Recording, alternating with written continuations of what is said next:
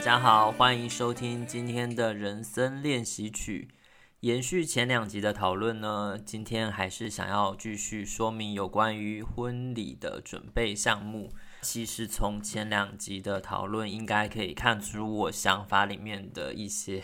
矛盾的地方。基本上，我们的婚礼没有双方亲戚啊，或是家长的一些参与，所以我们希望是比较活泼一点，可以大家同乐的情况，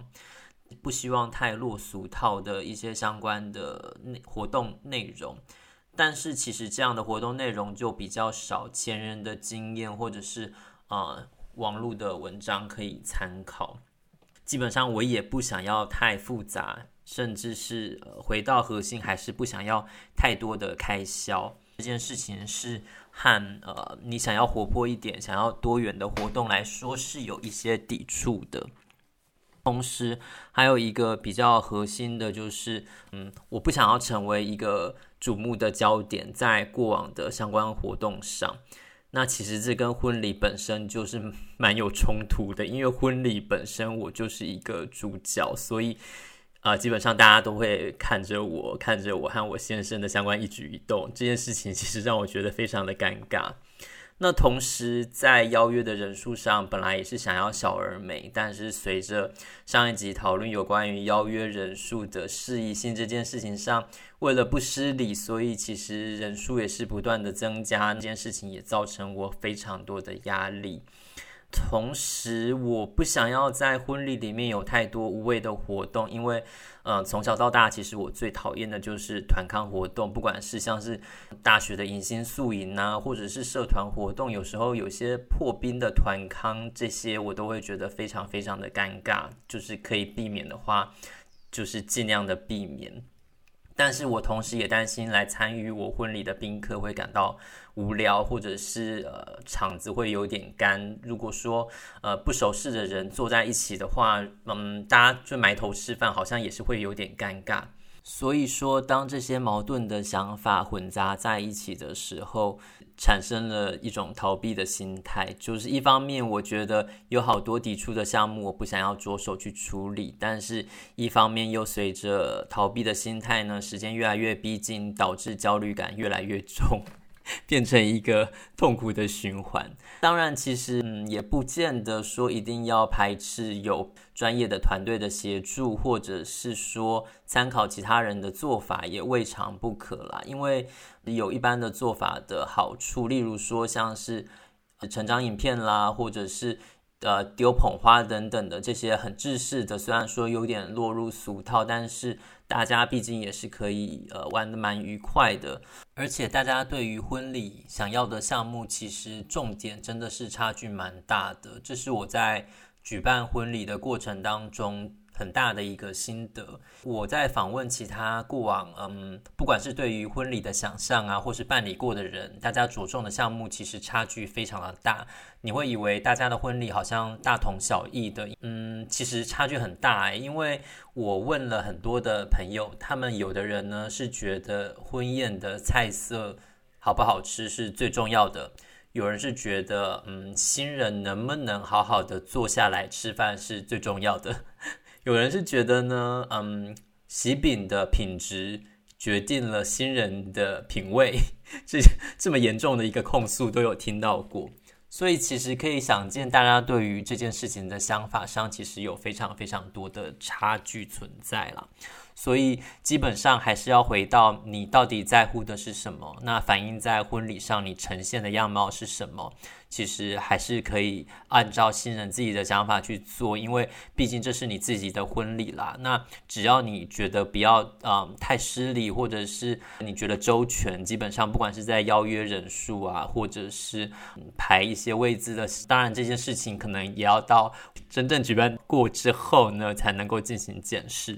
嗯，规划婚礼的时候会想到说，是不是要办海外婚礼这件事情？那我有一些朋友在海外进行婚礼，当初其实我们也有做一些研究，但是嗯，原本会觉得说海外婚礼的的一个预算会拉得蛮高的，但是后来我发现，其实好像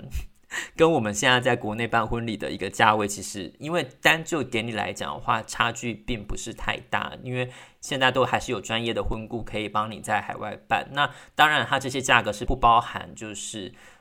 机票的价格。那其实以国人来讲，最常办的海外婚礼的国家就是像是巴厘岛跟冲绳，基本上他们都各自有各自的优缺点啊。以冲绳来讲的话，它的优点当然就是它的距离比较近，飞行时间大概一个半小时。那亲友如果要去玩个三天两夜的话，其实都是非常方便的。同时，它的嗯，因为是日式的一个相关服务，你可以比较想象，就是相对来说是比较安心的。但但是它日式的一个场地就是会比较呃精致一些，就是可能它没有办法容纳到超过嗯五十个人以上的呃人来参与你的婚礼。所以，另外它衍生的就是它对于一些相关的流程，如果你想要一些特别的项目的话，它基本上是比较没有办法去克制的。那如果说相对来说像巴厘岛的话，它的呃弹性就会比较多，你可以就是有一些呃多样化的场地的选择。因为据我所知，巴厘岛像是不管你是要在悬崖的海岸呐、或者是沙滩呐、或者是教堂等等的，其实它都有非常多的选择。但是它相对来说，嗯，就可以想象它的飞行时间比较久，大概要四个半小时。所以如果你规划旅行的话，通常就是大家是基本上要四天三夜以上，甚至要五天以上，就是呃，基本上这个时间上就会限制了你能够呃参与的呃人数。当然，其实如果说呃你想要。呃，比较多的人数在巴厘岛基本上也是可以呃实现的。据我所知，巴厘岛它可以到大概呃两百个人，也都不是问题。那对一般的婚礼来说，其实这都是一个非常充足的项目。其实我觉得海外婚礼它最主要的问题就是在于可能。嗯，呃，就会导致有部分的宾客可能没有办法前来。那不管是因为呃请假啊，或者是机票啊，或者是因为要带小孩的因素，其实它就会让你的宾客呃可能会排除一些。那我觉得这件事情和基本上和我们希望呃我们的好朋友能够尽量参与的这个想法就会有点冲突啦。那当然，其实预算上，据我所知，不管是巴厘岛或是冲绳，其实他们不包含呃晚宴的一个呃就是单纯仪式来，基本上来讲都。都是十万到二十万，那其实这跟我们嗯租借场地啊的一个相关的基本开销，基本上还是非常在跟国内是非常类似的。那当然，我觉得这是如果说。嗯，如果宾客人数没有太多，那本身又非常喜欢说到像呃创造一个海外的婚礼，那朋友基本上都可以参与的话，我觉得说不定这也是蛮好的一个方式。是因为很多像同性婚姻的典礼，基本上如果没有邀请比较多的长辈或是亲戚的话，我觉得这其实也是一个蛮适合去规划的项目。不管像是巴厘岛啊，或者是冲绳，这些是非常多人会去选择的。那当然，其他的呃，不管是季节的，是不是雨季啊，这些都是可以再纳入考量的。上次其实有很多人在问我说，嗯，我们有没有拍婚纱照？基本上我们是嗯很早就决定说不要拍婚纱照的，因为呃，我发现有很高的我访问的比例呢，大家对于拍婚纱照这件事情，其实拍了之后。嗯，多年之后都不会拿出来看，拿出来看的情况基本上就是像是毕业纪念册一样，当大家就是有点是一个话题拿出来，大家笑一笑说，哦，那时候怎么会是长这个样子？那时候是胖的，是瘦的，等等的这些讨论啊。我也有朋友，其实他们结婚不只拍了婚纱，他们还输出成双方真人大小的一个人形立牌，这东西其实非常的尴尬，因为你要把它丢掉，其实我觉得对于嗯。收垃圾的人来讲，应该也是蛮困扰的。他们的处理其实也蛮特别的，就是女生把她的人形立牌放在男生的办公室，类似是一个嗯监视或者是宣示主权的一个意味，放在他的办公室当摆饰这样。那其实因为我本身对于拍照这件事，长久以来我都觉得是非常别扭。我不知道大家会不会有这样子的一个心理的疾病嘛？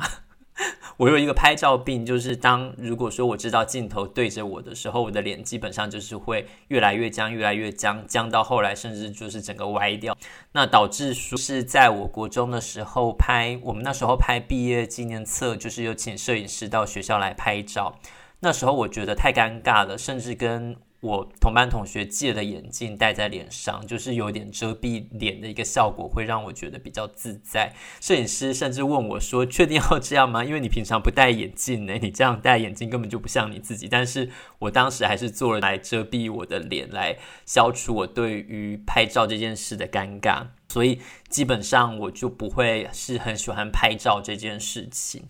但是我可以理解，就是婚纱照基本上就是不像你自己平常的生活，因为它有点像是一个扮装，就是等于说你透过穿你平常不会穿的衣服，有你平常不会的一个妆容，让你呈现出好像是像是公主啊，或是贵族。幸福的样貌，这件事也是非常可以理解的。只是我和我先生对于这件事情基本上都是没有向往的，所以我们就没有再另外拍婚纱照了。但是没有拍婚纱照，其实衍生的另外一个问题就是婚礼当天的拍摄这件事情。我们后来有找另外的婚礼摄影呐。那虽然大家也是说婚礼摄影应该也不会拿出来，但是我有一点好奇，就是当我在忙于我自己的婚礼的时候，其他人到底在忙些什么呢？我是有点想要当记录的相片来呃进行收藏，呃，所以我们有另外再请婚礼摄影，但是婚礼摄影的这个价位其实也是不便宜的，就是如果如果你要请专业的，还有分嗯、呃、只拍婚宴的啦，或是只拍典礼的，或是只拍。呃，照片还有只拍影片的，其实价位都差蛮多的。那这也是我们在蛮后期才开始研究的一个项目。如果说可能有拍婚纱的朋友，其实他们通常有时候会跟婚摄一起就是结合，那这个报价跟它包含的工作项目其实就会差蛮多的。我觉得这也是可以先行去讨论的。另外，有关于我们嗯其他的项目，我现在想到就是有关婚戒的部分。有人问我们说有没有去另外的购买婚戒？那其实我们嗯没有在婚礼上另外再放这个部分，因为原因是在于我们其实二零一九年登记的时候，我们就是有简单的交换戒指，但是其实也不是什么太名贵的戒指，就是那个简单的银戒。因为嗯，我在二零一五年交往的时候，先生就有送我当年那个 Gill Hansen 的呃纪念项链。那我们其实基本上交换的戒指就是 Gill Hansen 的 The Love Knot 的这个戒指，它基本上就是一个很小的银色的结。那我觉得它。设计感蛮好的，那同时它也是呃很单纯，但当然没有上面没有任何的宝石的。那其实因为我本身就蛮喜欢这个品牌的，因为它就是银的，然后呃设计感非常的简单，所以我们就只有用这样子的戒指，那也没有再额外去购买其他的呃婚戒这样子的一个产品呢。那基本上在这块上，因为我们也没有花太多的预算。好哦，拉拉杂杂讲了这么多，今天差不多就先到这样吧。那如果说有还有什么想到的，也欢迎大家跟我讨论，我在下一集再一并和大家说明。拜拜。